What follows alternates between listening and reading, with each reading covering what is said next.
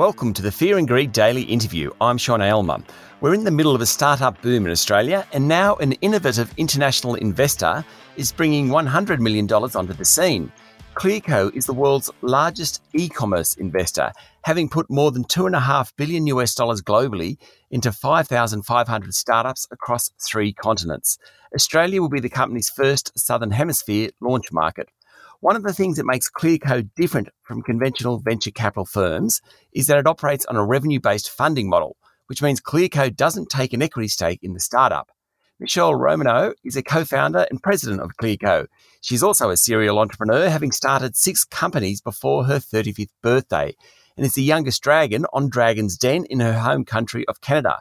She joins me this morning from New York. Michele, welcome to Fear and Greed. Oh, it's wonderful to be here. Thank you for having me. Michele, people like you make me exhausted. How can you have six companies before your 35th birthday? Oh, I didn't sleep very much. Right. it's pretty it's pretty simple. No, I mean, I uh, I think the biggest thing is I started early, right? I started right out of engineering school, started my first business, which was, you know, a caviar fishery, and then you know the ball got rolling and just kind of took it from there. Okay, so you're an engineer by training, is that right? And what sort of mm-hmm. businesses have you been involved in yourself? So I go to school for engineering. I figure out that I'm not going to be very good at building bridges and instead much better at building businesses. So I build a little coffee shop on campus as my first business. I graduate and figure out that worldwide supply of sturgeon caviar is down by 95% because the world has overfished the Caspian Sea and moved myself out to the East Coast to build a fishery, which was a great business until the 2008 recession, in which case it was a horrible business. And from there started an early e-commerce company in Canada. So I deeply understand our customers. It's now a small publicly traded company in Canada. From there, built another app that was acquired by Groupon in 2014. And that really leads to the part of the story where I get asked to join the cast of Dragon's Den. I think you guys have the same show in Australia. It's it's Shark uh, Tank. Yeah, Shark Tank is how we call it. Yeah. Exactly. But this the same concept, entrepreneurs come on the show. And it was a really unique opportunity that I got invited to join the show when I was quite young. I was 28. But you know, and everyone's like, wow, congrats. And I'm like, oh my goodness, I'm scared. I'm the youngest person here. I feel like the poorest person here. And I think as a result of that, I just saw these businesses a lot differently. And what I saw, because we filmed the whole show in three weeks, right? We see 250 pitches in those three weeks. It's the same way everywhere the show is made.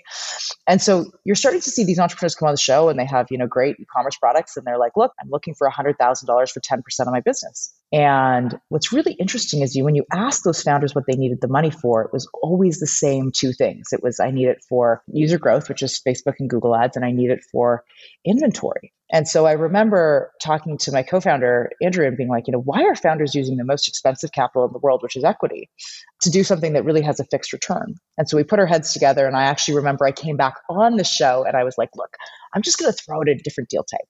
I'm going to give you that $100,000 you were looking for, but instead of taking 10% of your company that I will own forever, I just want 10% of your revenue just until you pay me back my capital plus 6%. And the founder that day was really confused. Like, well, isn't this a loan? And I'm like, no, it's not a loan. There's no personal guarantee. There's no fixed payment timeline. There's no compounding interest. And if you don't pay me back, I'm not going to take your business or put you into bankruptcy like normal debt does. I said, the only trick to my deal is that I really want to see your Facebook ad data because I'll understand, you know, if you have really good unit economics. And so it was actually on the show that day that the founder was like, yes, I want to take that deal. And, you know, the rest is a little bit of history. And that's really become what Clearco is today.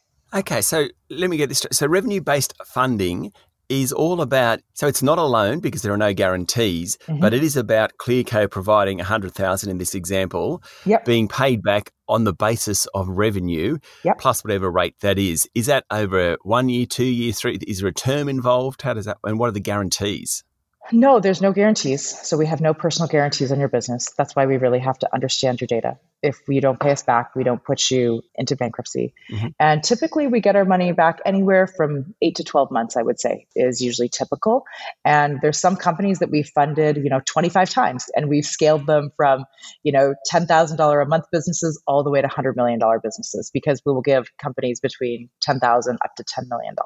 And is 6% a typical interest rate or does that move around a bit? Yeah, so it's actually not an interest rate; it's a flat fee. So if we give you a hundred grand, you owe us one hundred and six thousand dollars. If you take us two years to pay us back, you still owe us one hundred and six thousand dollars, uh, which is why it's very different than an interest rate because it doesn't compound or grow. You actually always know what it's going to cost you for that that capital. And yeah, if you spend our money on inventory or ads, it's always 6%. Wow, you must have very supportive shareholders of your business, Michele. well, we we really started a new model. And I can tell you, it's really funny being back in New York right now because, I mean, this is where we went to get our original capital base. And I can mm. tell you, there was 249 people on Wall Street that said no to us. They said, wow. you know, you guys don't understand credit. You're going to lose all your money. You don't know what you're doing. And what we said is, look, I'd run an e-commerce business before the success of e-commerce businesses is correlated to what your unit economics are, which means, you know, after you make a sale and you subtract your product cost and your cost of ads, are you making money? Mm-hmm. And your growth rate and what audience sizes you've penetrated. And so it took a long time and many years. I mean, we were schlepping around in 2016 and 2017 asking for this money. Yeah. And we were able to show investors that in fact we have way more businesses. I mean, we've put out two and a half billion dollars into founders' hands. In, An incredible amount of money. It's an incredible amount of money. Like, and I just want to put that as a sense of scale for you. Like, a huge venture fund in the U.S., like one of the big ones, is maybe a billion dollar fund, yeah. and they deploy that capital over seven years. I mean, we've done two and a half billion in six years. So what we believe is that our market size is so much bigger. We are incredibly excited about the Australian marketplace because we know it's super tech savvy, lots of e-commerce companies, and really underserved. Yeah. So, so why Australia? It's that. It's we know there's tons of great e-commerce founders there. We don't think they're being served well by current options, and we can see that in terms of like the way that banks have set up and they've charged for their capital and they've had guarantees associated with them. And so we think it's, and we think there's just some incredible founders there yeah. that deserve a better capital option. And it's not necessarily what we would always think of as a digital company. You've also invested in like Beard Market and Vegan Grocery Store already in Australia, which aren't yeah. pure e-commerce plays, are they? Yeah, I mean they have an e-commerce component, right? Like yeah, Beard Market but... has an awesome e-commerce part of it. So does Australia's vegan grocery store. But a lot of these have, you know, offline revenue as well. But we're, yeah, you know, as yeah. long as they have a digital component, we can get very excited about backing them. Michele, stay with me. We'll be back in a minute.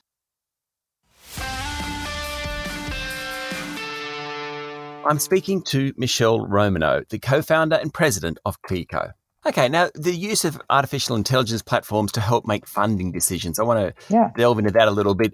And I have you know, seen you on YouTube and read about you, and the idea that it removes age, gender, race, and religion as factors influencing investments is really, really interesting, particularly in a startup market where a lot of traditional funders aren't meeting traditional companies.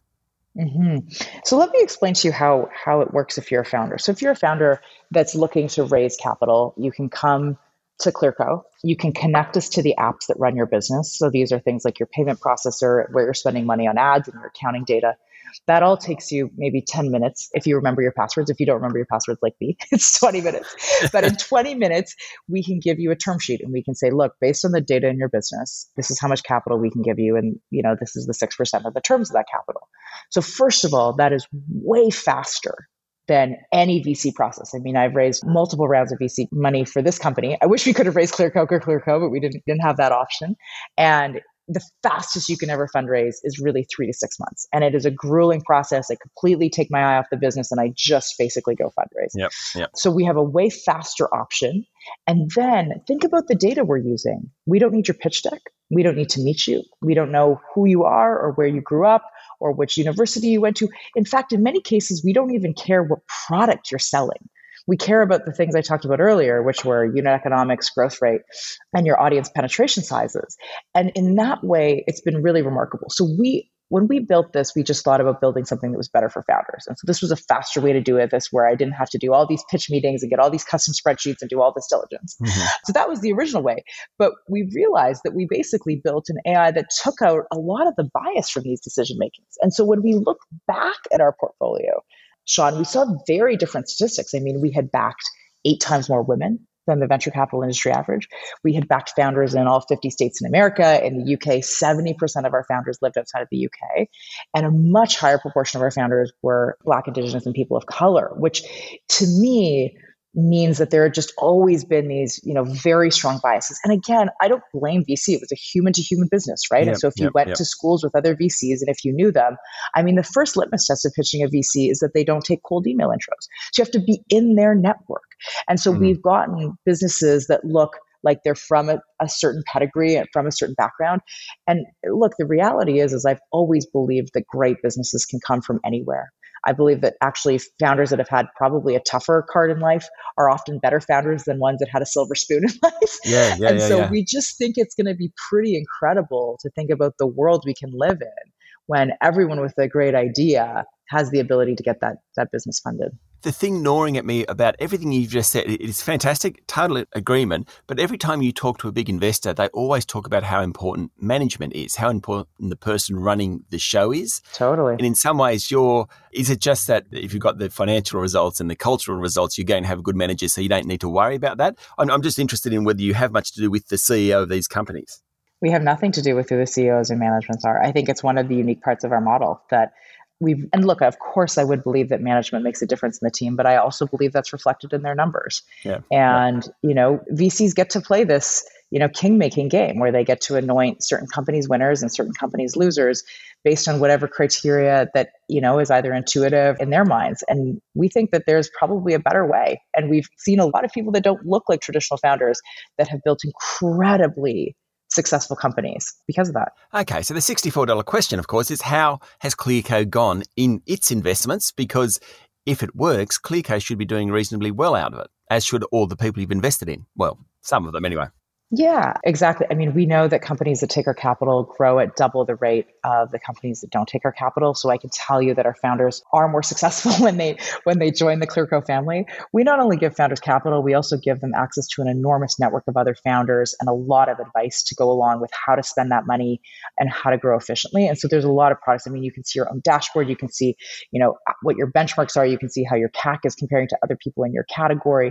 And so all of those are very useful pieces of software that we built on top. And then, I mean, it's been one of the reasons that Clearco has been able to expand. I mean, we were, you know, the first deal that SoftBank has ever invested in Canada was Clearco. And so there's people that are clearly very excited about the model today. Michele, you obviously like entrepreneurs and startups. Why? Because I think they're our best bet to change the future and build the world that we want to live in. I look at all the solutioning we have and you know, I think about even a big problem like, you know, climate change, for example, right? Governments have spent trillions of dollars trying to make a dent on this. And the real people that have made a difference are, you know, the entrepreneurs that built electric cars and trucks that people wanted to drive. The, the Nest thermostat made a meaningful difference in, in the US. And so they're just such a good channel to back. And I think that that's what I spent my career doing. I was not only a founder, so I understand that part of the journey and understand how hard this is and how the cards are really stacked against you. But then inevitably, if you want to help founders win, you have to solve the capital problem because the capital is so unfairly distributed today. Yep. And so this is our attempt to make, you know, a little drop in that bucket and we think we can have a meaningful impact. Well, what I think is exciting for Australian businesses is the cost of capital with Clearco is far less than many other alternates. So good luck. It's launching this week in Australia. Thank you very much for talking to Fear and Greed, Michele. Oh, it was amazing to be here. Thank you for having me. That was Michele Romanow, the co founder and president of Clearco. This is the Fear and Greed Daily Interview. Join me every morning for the full Fear and Greed podcast with all the business news you need to know. I'm Sean Aylmer. Enjoy your day.